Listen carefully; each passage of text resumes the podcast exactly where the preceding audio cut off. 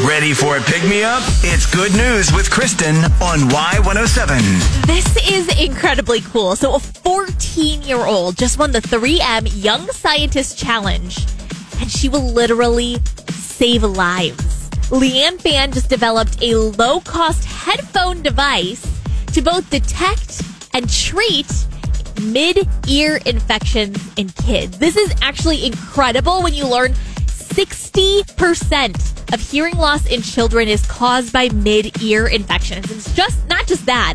But without medical interference, people without access to healthcare could actually die from a mid ear infection. It happens in mostly underprivileged populations. So this low cost device could save as many as 21,000 lives each year.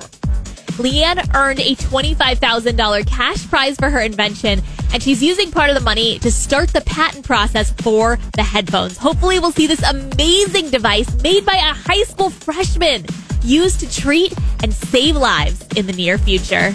Good news with Kristen. Catch every episode on demand now under podcast at Y107.com on the Y107 app and subscribe where you get your podcast.